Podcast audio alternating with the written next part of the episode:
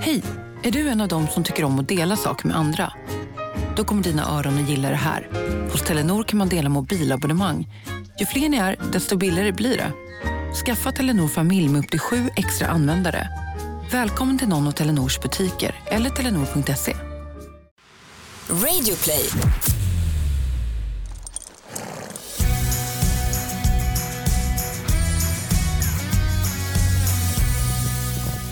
Känns det bra att vara med i podcast? Ja, det känns jättebra. Bra. Spännande. Hur mycket häst pratar du? Eh, nej, jag skulle nog säga att det är stor del av min vakna tid. Det blir, det blir det. Man jobbar mycket eh, och eh, eh, är gift med en, med en eh, hästtjej eh, som har jobbat som ekviterapeut eh, med tävlingshästar hela livet också. Så att eh, barnen eh, rider, vi har ponnysar hemma. Så att det är, det är mycket häst. När tar ni semester och åker iväg och säger nu gör vi ingenting som har med häst att göra? Nej, men det gör vi faktiskt. Vi, vi försöker göra det.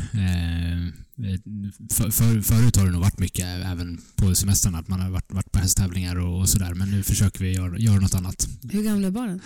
De är fyra och sju. Kul! Ja, det är roligt. Hur, tycker, hur länge har du jobbat som veterinär? Tio år har jag jobbat som veterinär. Och hur tycker du att hästkvaliteten har förändrats sen du började intressera dig för hästar och deras mående?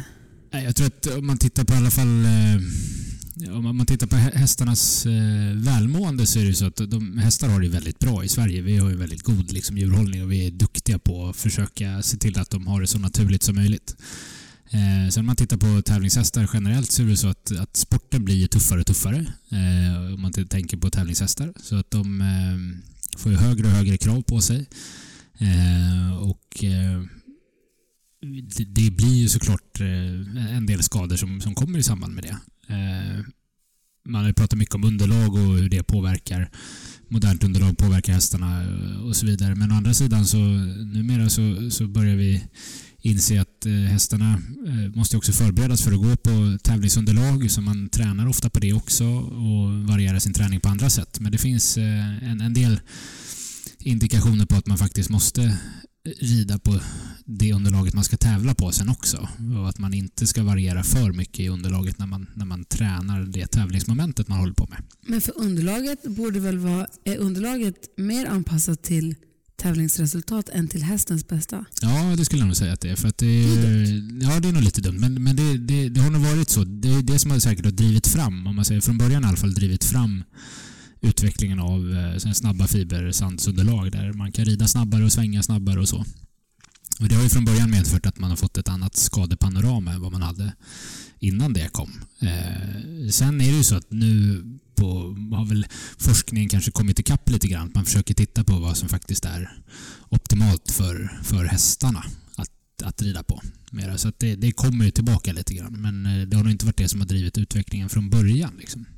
Berätta om din specialinriktning som du håller på att jobba med.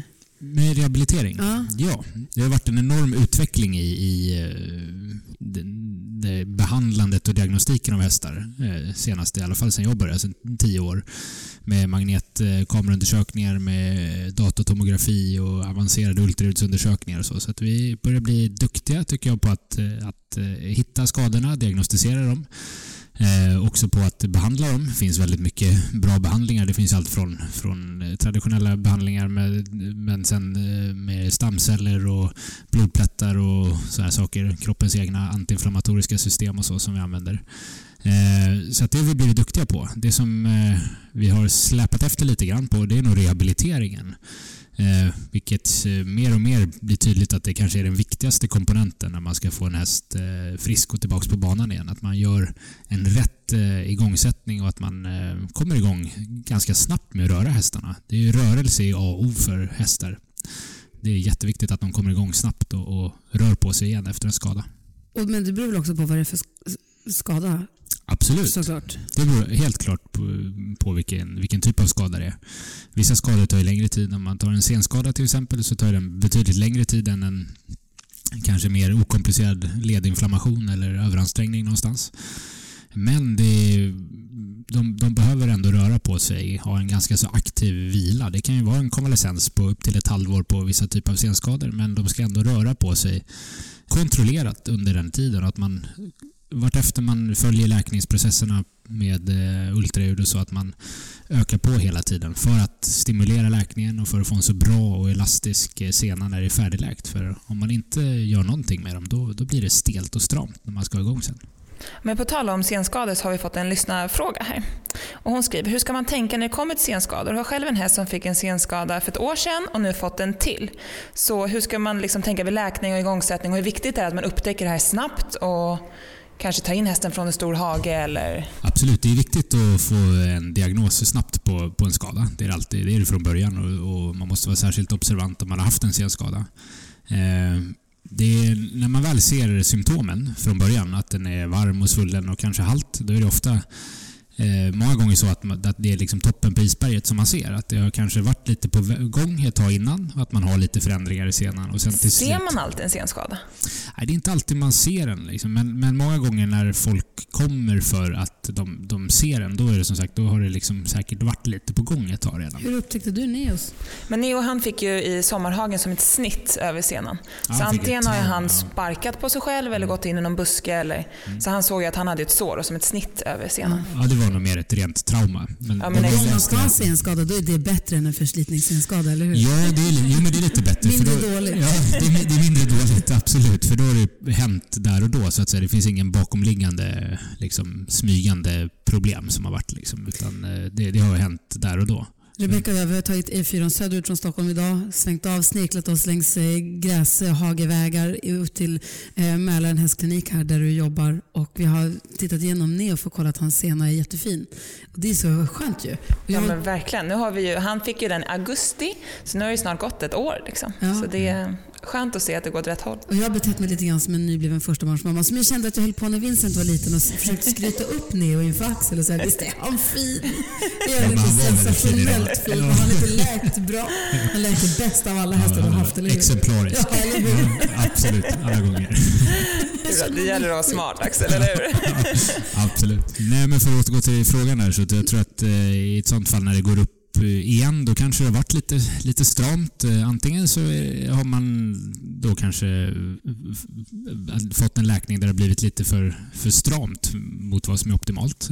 Eller så är det så att man har kommit igång lite för tidigt.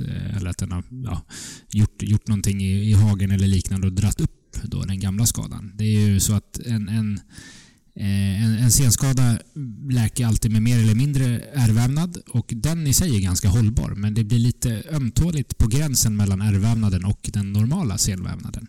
Där i övergången som det blir känsligt. Det går inte sällan sönder precis mitt i det gamla liksom, utan det går i övergången mot det friska. Där brukar det Som när man sönder. syr igen ett hål i kläder. Det är inte själva sömmen som går Sömmen sönder, det är ju precis. Det är bredvid. Ja. Bra liknelse. Det är precis så det är. Men hur eh, behandlar man en senskada? Hur ser det ut? Om jag kommer in nu med Neo, säger vi, att nu kommer jag in med honom och han har gjort sig illa. Hur ser då framtiden ut? Hur gör man? Vad kan man göra åt det? Ja, men man, man kan eh, behandla på lite olika sätt. Eh, och Det finns en mängd olika sätt att behandla senskador. Och det är alltid så med, med veterinärmedicin. När det finns väldigt många olika sätt att behandla en sak så är det för att det finns inget som är optimalt eh, för alla senskador. Utan det beror lite på. Eh, man kan ju antingen bara kyla och vila i akutskedet för att minska liksom skadans utbredning om man säger. Men har man en skada som har pågått ett tag och, och det kanske redan finns lite ärrvävnad och så, då försöker vi stimulera är den själva läkningsprocessen med stötvågsbehandling som shockwave eller liknande.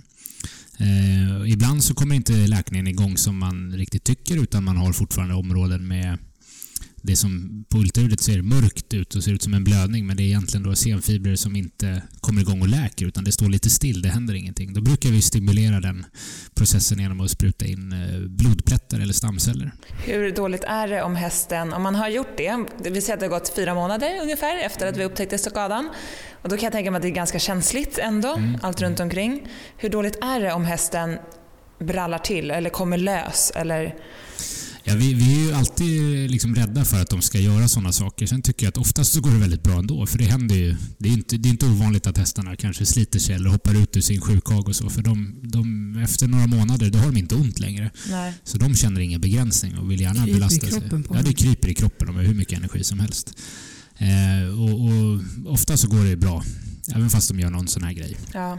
Men det är just eh, farten i sig och sen att man har en, upprepning av liksom ansträngningar. Att de, om de hoppar och far och springer och springer och springer så att du liksom blir lite trött i musklerna och inte orkar hålla emot och så. Det är då kanske som skaderisken blir som störst. Ett ord som har dykt upp sen jag kommit tillbaka till hästvärlden efter ett långt uppehåll, det är vetcheck. Förut hette det veterinär, veterinärbesiktning, Mm. men nu gör man vetchecks. Mm. och jag har förstått också att man gör eller bör kolla sin häst kanske årligen som man gör en, en hälsokontroll på sig själv, vilket man också kanske borde göra oftare. Mm. Mm. Men och, och kolla även om man har en, fris, en frisk häst, Mm. att man borde gå och kolla upp den då och då hos...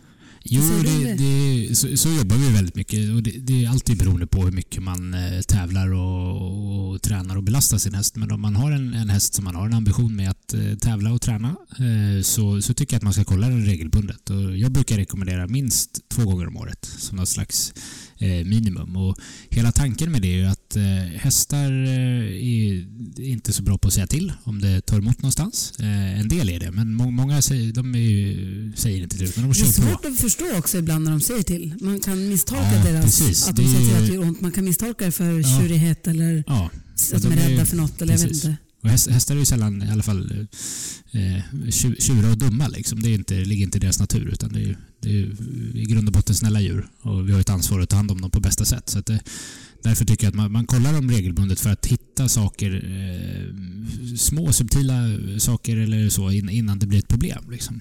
Det är inte att vi ska eh, behandla hästarna hur mycket som helst upp över öronen. Det är inte det det handlar om. Utan det handlar om att bara hitta, hitta saker innan det blir ordentliga problem. Och veta om ifall det finns så att man är lite pass på och kan träna dem annorlunda kanske. Ja, det kan vara det. om man tittar på skoningen och man tittar på hull och man tittar på att göra en sån där bedömning. Och, och, eh, veterinärer är ju den kanske kompetensen inom hästbranschen som egentligen har Eh, en, en väldigt stor bredd och vetenskaplig utbildning för att kunna hjälpa till och kanske i alla fall, vi kan inte lösa allting som veterinärer kan vi absolut inte göra men vi har i alla fall en, en bra övergripande förståelse för, för hästar och, och problemen som kan vara kring så man kan, man kan styra och ge råd i vilken riktning man ska ta det.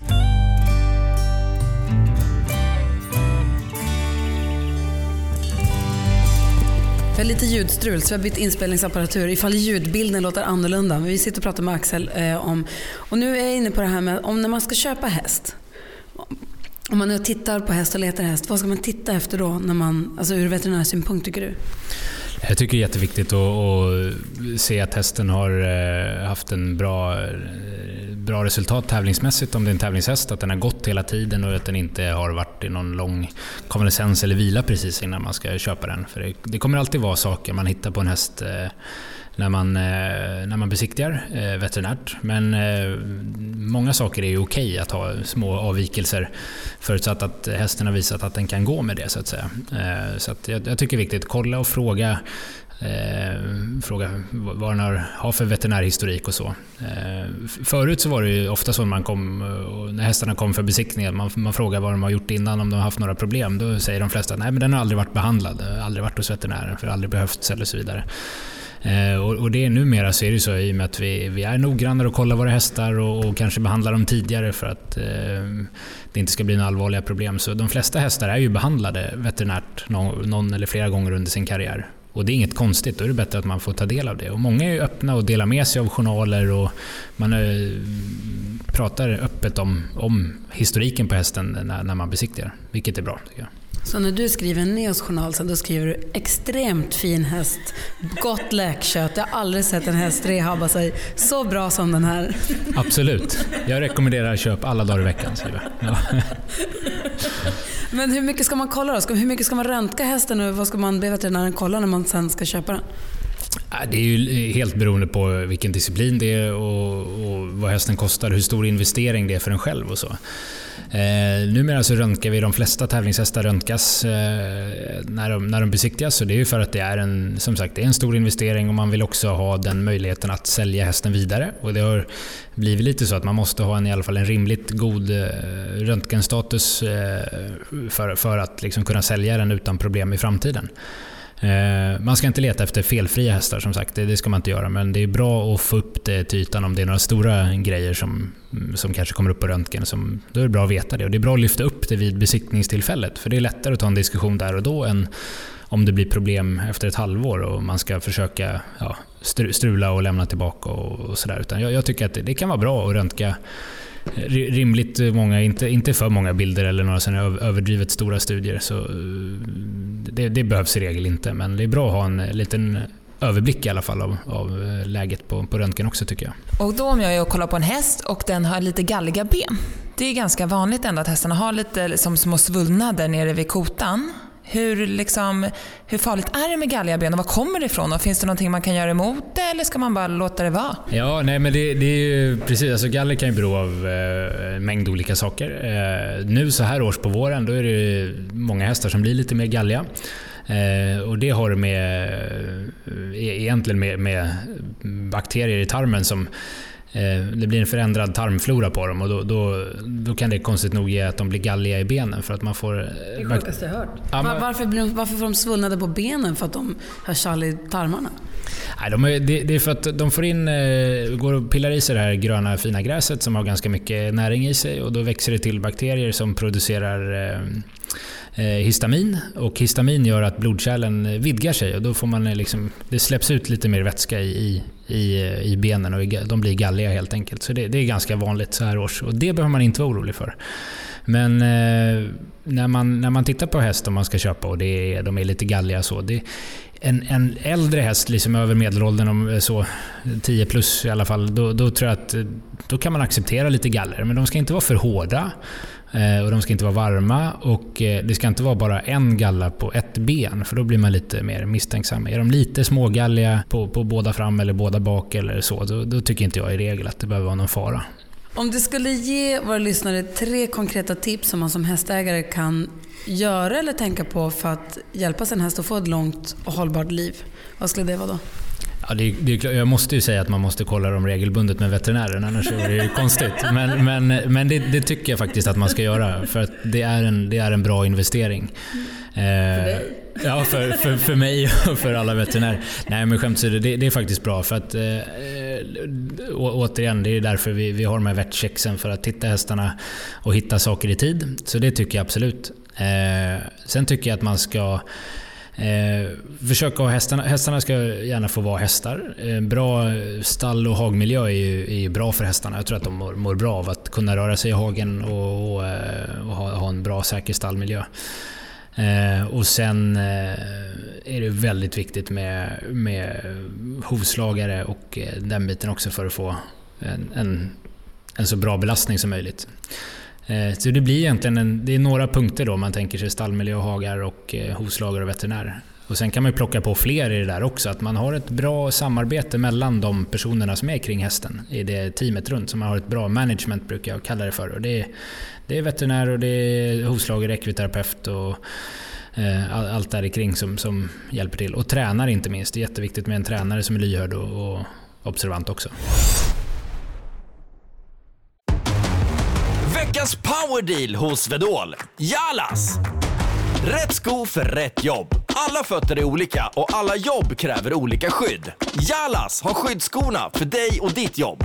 Så den här veckan, välj skyddsskor från Jalas hos Vedol. För säkerhets skull! För säkerhets skull. Nej. Dåliga vibrationer är att gå utan byxor till jobbet. Ah. Bra vibrationer är när du inser att mobilen är i bröstfickan. Alla abonnemang för 20 kronor i månaden i fyra månader. Vimla! Mobiloperatören med bra vibrationer.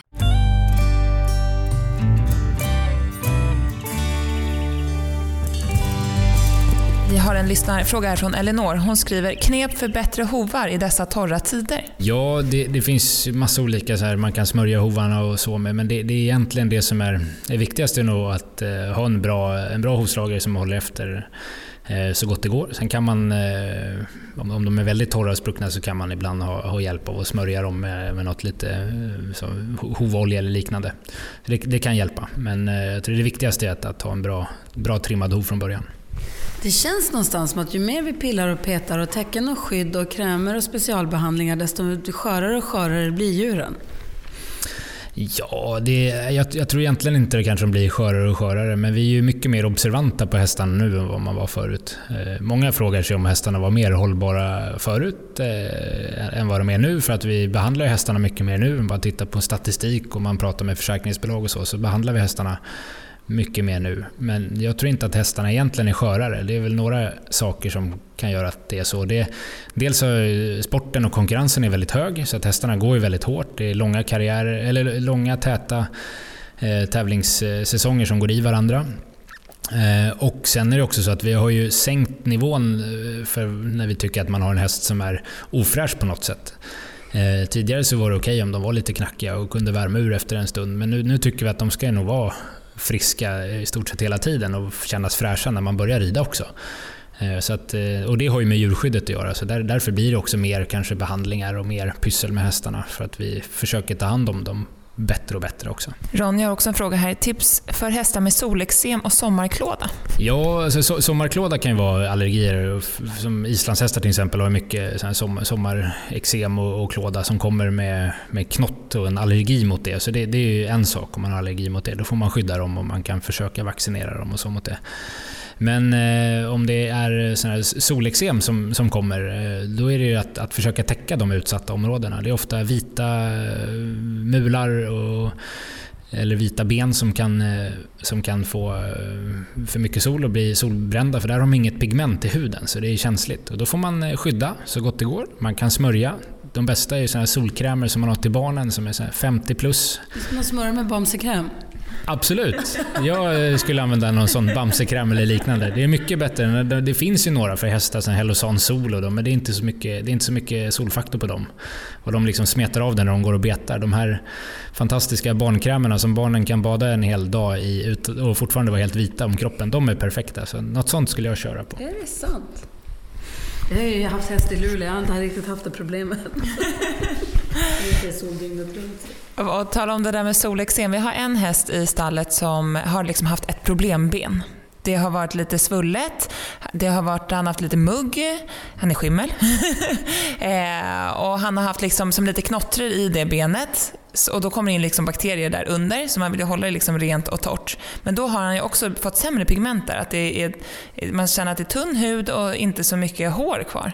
Och då tänker jag, vill man smörja på det benet med infektionsrisk, tänker jag? Eller hur vill man liksom hantera ett sånt ben som har haft lite ja, med mugg, och- för det är väl en typ av infektion, mugg? Eller? Ja, mugg är en infektion av, av något slag. Det kan vara olika saker. Det kan vara bakterier eller svampar eller eh, så som, som, som får fäste i huden. Men i, i ett sånt här fall då låter det som att han har haft ett kroniskt problem så har han säkert lite sämre Eh, sämre lymfdränage i det benet så det blir lite stasat, huden är lite känslig och sådär. Så det, det är svårt med de där när det blir lite kroniskt. Liksom. Man går med en kronisk låggradig inflammation säkert hela tiden.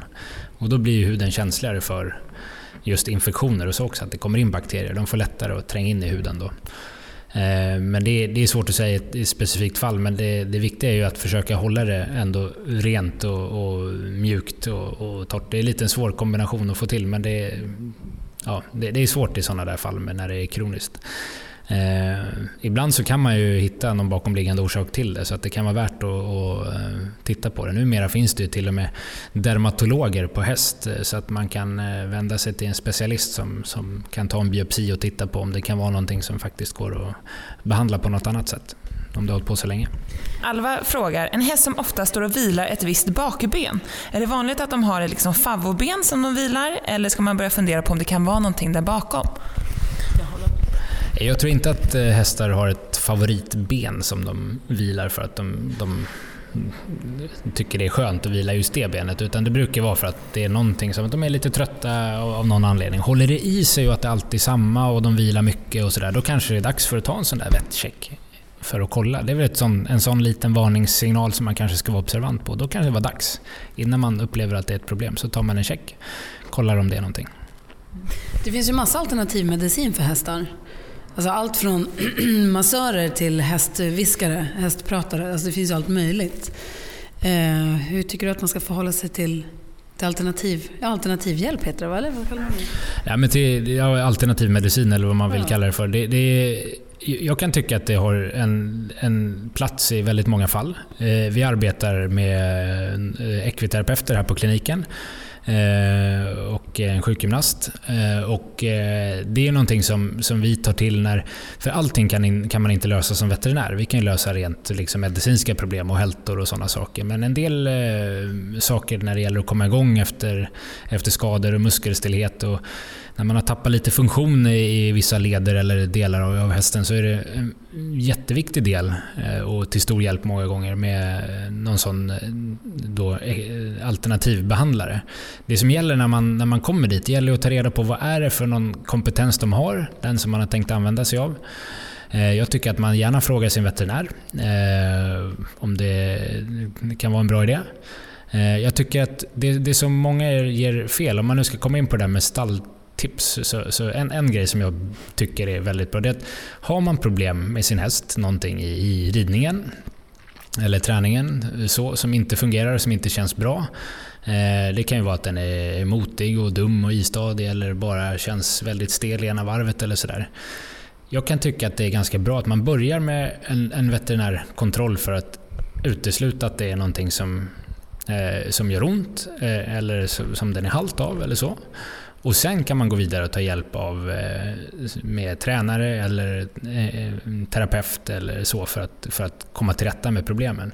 Många gånger gör folk eh, det lite misstaget att man, man försöker väldigt mycket annat för man kanske är lite rädd att gå till veterinären. För att man, Alltså jag hade känt mig skitdum att komma hit med min häst och säga Axel, min häst är lite stel i höger varv när jag rider. Vad kan det vara? Man bara, ja, se på din ridning till att börja med. Alltså, Nej men, nej, men, ja, men ja, jag förstår hur du tänker. Men, men jag tycker tvärtom. Jag vill ju sänka tröskeln för, för folk att, att göra just en sån koll. Det, det är i sånt läge när man säger att den är stel och det är si och det är så. Det är där är läge för en sån här vettcheck. Vi kan inte tjata nog om det tycker jag. För det, då kan man gå igenom den och kolla och se, och är, det, är allting bra? Liksom, där? Jättebra. Då kör man ju vidare. Då, rid igenom det här nu Gry. Fasen, nu får du ta och hjälp, skärpa till dig och ta hjälp. så när jag får vingliga sluter då kommer jag. Ja, precis.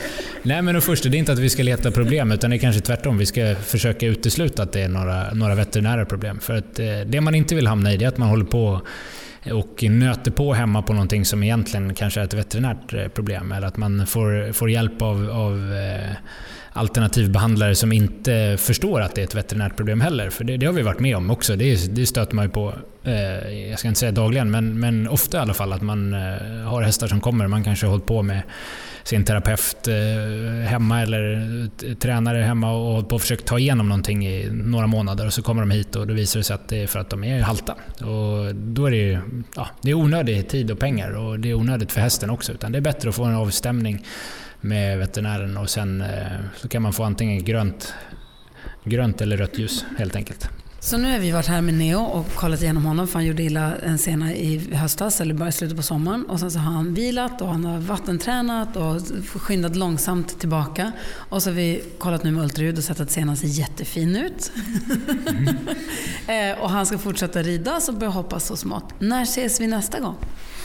Nej, men jag tänker att nu, nu får ni ju komma igång och eh, då blir ju nästa gång blir ju egentligen att man gör en eh, vettcheck om, eh, eh, ja, säg en tre månader kanske någonting sånt där. Tycker att man kan få komma igång ganska ordentligt nu och, och vara liksom, ja, känna att nu är vi fullt igång och, och så och allting känns bra. Då tar vi en koll bara och stämmer av läget. Och sen så blir det nästa gång efter det kanske, om ett halvår efter det. Någonting sånt. Då är vi inne mer på underhåll än eh, på rehabilitering. När har fött barn? Oj, oj. Precis, en sak i taget. Alltså. Tusen tack för att vi fick komma. Tack för kaffet. Tack.